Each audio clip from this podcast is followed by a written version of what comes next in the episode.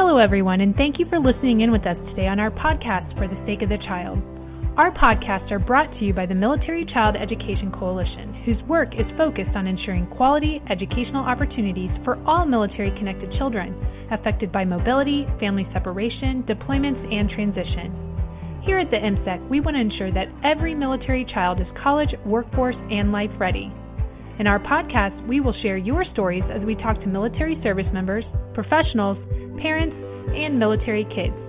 Please like, share, and subscribe.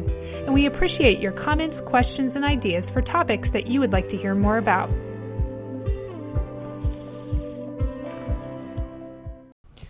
All of us here at the For the Sake of the Child podcast would like to thank Nellis Area Spouses Club for sponsoring today's podcast. We appreciate your generous support that allows us to not only share information and resources in this podcast, but also build connection through shared stories and experiences, providing military families and professionals tools to provide a convoy of support to military connected children. Thank you for making a difference in the lives of military children.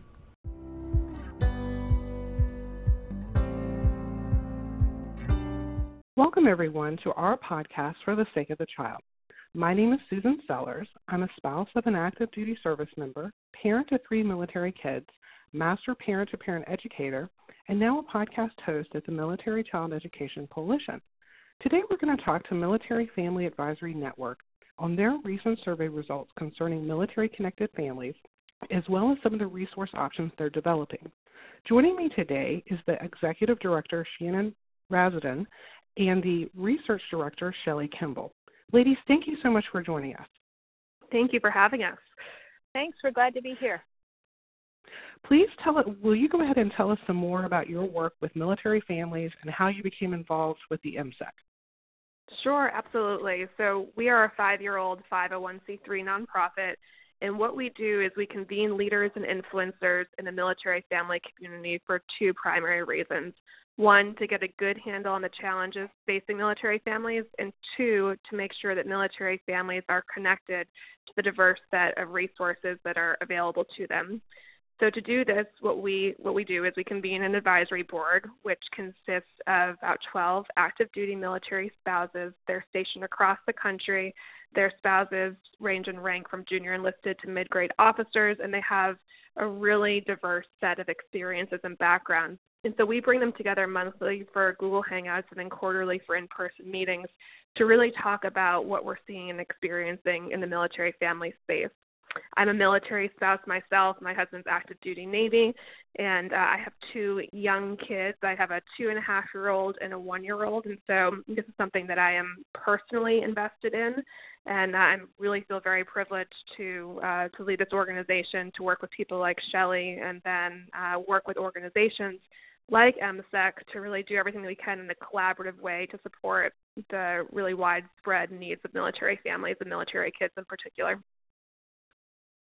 Wonderful. And Shelley, I see that you um, grew up as a military child yourself. Can you tell us a little bit about your background and how you came to Military Family Advisory Network?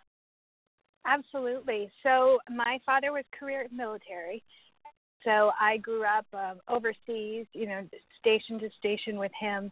Um, excuse me. And then my brother was career Army. And then um, I thought for sure I was done with military family life, but I met my husband and got married, and he uh, served in the Coast Guard and just recently retired after 28 years of service. So I can't remember a part of my life that wasn't part of the military family space.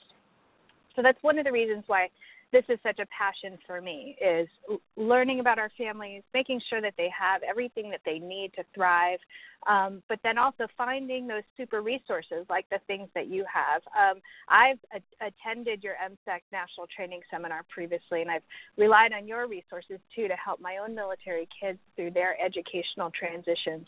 One of the odd things with the Coast Guard is we don't often get all of the resources that the DoD families get, and so things that agencies like yours or like MFAN can provide are especially useful and helpful for us. Um, and so I came to uh, the Military Family Advisory Network as an advisor in the very beginning. So I'm really, really um, invested in this organization I believe in what we do. And so as we moved as I moved through in the organization, um, we use research the, as the foundation of a lot of our decision making. So it was a great home for me in um, my research passions and then applying that to military families. Absolutely. Well, thank you for those kind words about MCEC. And you, you mentioned the research that you've been conducting at the uh, Military Family Advisory Network. And one of your keystones there at your organization is the annual survey concerning military connected families. Can you elaborate a little bit more on the purpose of this survey and who participated? Absolutely. I love talking about this. So, when we first began at the Military Family Advisory Network, we wanted to make sure that all the choices we made for families that they were grounded in research and in talking to families and making sure that we're on the right track. We just didn't want to guess. And so um, it's always been at the heart of what we do, along with um, speaking with our advisors and relying on their expertise. And so our purpose um, every year is to understand the kinds of support programs that military families use and love, but then to also see if there's any are there any gaps in coverage. And so um, we use that to make some of our decisions about programs or to find those super programs other people have so that we can bring families to them. Um, I am super proud of who takes our survey. That is probably my favorite question to answer um, because our demographics are almost in perfect alignment with the currently serving force. And that's so important with the kind of research we do because it, it is qualitative rather than quantitative, meaning I let, ask a ton of open ended questions so our families can tell us all their experiences. It takes a long time for me to sort through all of that and code it, but it's incredibly valuable because I am getting that first person idea of what's happening um, under the roofs in our military families. We get respondents from every state in the country, internationally, and our demographics on ranks and rates and services um, are really proportional um, with the currently serving numbers, but we I feel like our sweet spot is really the lower to mid enlisted um, rank area, which is also true of the the majority of the currently serving force. So when I look at those numbers, it makes me so proud that we're doing this work. Well, it sounds like your survey definitely has touched on um, a great scape of who really is part of our military. And like you mentioned you know a large portion is the lower to to middle enlisted. And by tapping into that group as well as across the board there's it's a great indicator to see how our families are doing and what areas they may need support as you mentioned seeing what gaps there might be. So what were some of the biggest revelations that you found in the survey? When it comes to military families and kids um, we're we often see a call for um, increased child care or frustrations in finding child care. That's something in every survey that comes up. It always bubbles up. Um, and so we know families struggle to find the care that works best for them, and that comes in a lot of iterations. So that could be hourly care, drop in care, care that's nearby. And it's a key to so much of what our military spouses want to achieve, whether that's getting a job in their new stations, continuing to work to further their educations, or even just to take care of themselves, to go to medical appointments or wellness activities. And one of the um, newer aspects we saw in the survey, our most recent survey, was that families really appreciate the additional support that they're receiving in their kids' schools, whether that's before or after school care or that special thought and assistance staff and faculty give when a family member is deployed. It is so meaningful, so helpful, and a huge support for them. And if I had to say the number one thing that families of kids are looking for is more activities and youth programs in their areas. So, kind of to extend that idea. Absolutely. I, I think you, you brought out some really important revelations, whether it was child care or for our spouses being able to either find a job or to be, you know continue with their employment especially with those licensing issues and just even looking at taking care of themselves some of those wellness wellness challenges that we know as parents we don't always put ourselves first. Um, i love that that you mentioned that the families really appreciate the additional services that they're getting in the school. And i'm sure this can be anything from the student to student programs or being um, just being aware of what the life is like for our military connected families. So if our listeners wanted to read the entire survey results where could they find them? It, uh, it's on our website at militaryfamilyadvisorynetwork.org, and then just look in the Our Voice tab at the top. Okay, great. And I know that when we mentioned ch- trying to find childcare is, is a challenge for everybody, regardless of, of the size family. And moving also can just sort of compound that. And certainly, as a family that's moved more times than I can count, also finding those necessary resources for our family can always be a challenge, especially when you're not familiar with the area.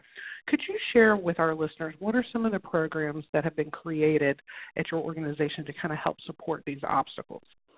Sure everything that we do at the Military Family Advisory Network starts with research. So we take an opportunity to hear from our advisory board, and then we take a deep dive into their research through our annual surveys that we conduct and really identify where are the gaps, where are things that you know families need, and what are opportunities for us to establish partnerships or uh, when we do identify a true gap, really develop a program or a resource. So we were consistently hearing that families were in need of a mechanism to find uh, resources in their local community and also to uh, anticipate uh, the moves that they might have and find resources in advance of the move. So we developed a user generated resource locator map which is interactive and allows military families to input their zip code of where they currently are or where they're moving, and it pulls up resources that are in their community. And that might be things that are, you know, kid-friendly events. That might be uh,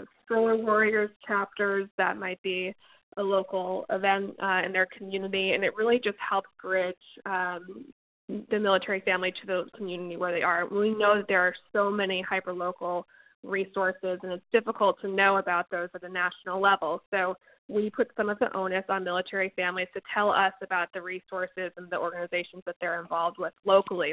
We go in, we vet those resources, and then we upload them to MilMap. And that really allows us to create this hub of information that uh, families can use as they move and as they, um, you know, navigate this this life. We also uh, have a a wellness program that we launched earlier this year called Milieu, which is a program that covers physical health, mental health, and healthy relationships.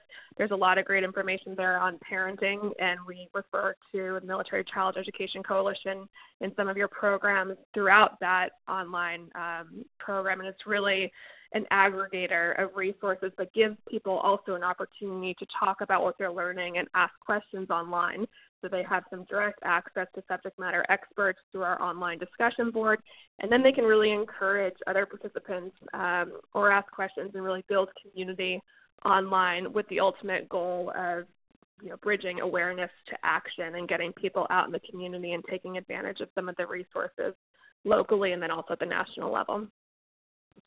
Well, that sounds wonderful. I really like the aspect that you mentioned that the milieu almost sounds like it's interactive, that you mm-hmm. are engaged. It's not just something that you know you're reading, but you actually can share as well as receive information.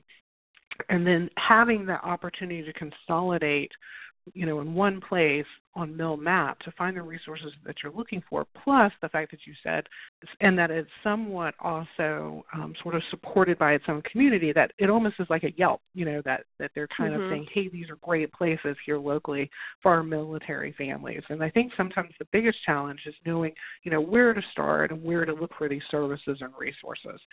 And as a mm-hmm. parent of two high schoolers, though, there's another resource on your site that I would love to share with our listeners and it's called the Congressional Award Program. Shannon, can you share what that program is and how it can be helpful to our military connected kids? Absolutely. So, the Congressional Award is Congress's highest award for youth. It was established in the 1970s, and it's really an opportunity for kids to uh, or young adults to participate in a program that would allow them to demonstrate their commitment to their own personal growth and also their community.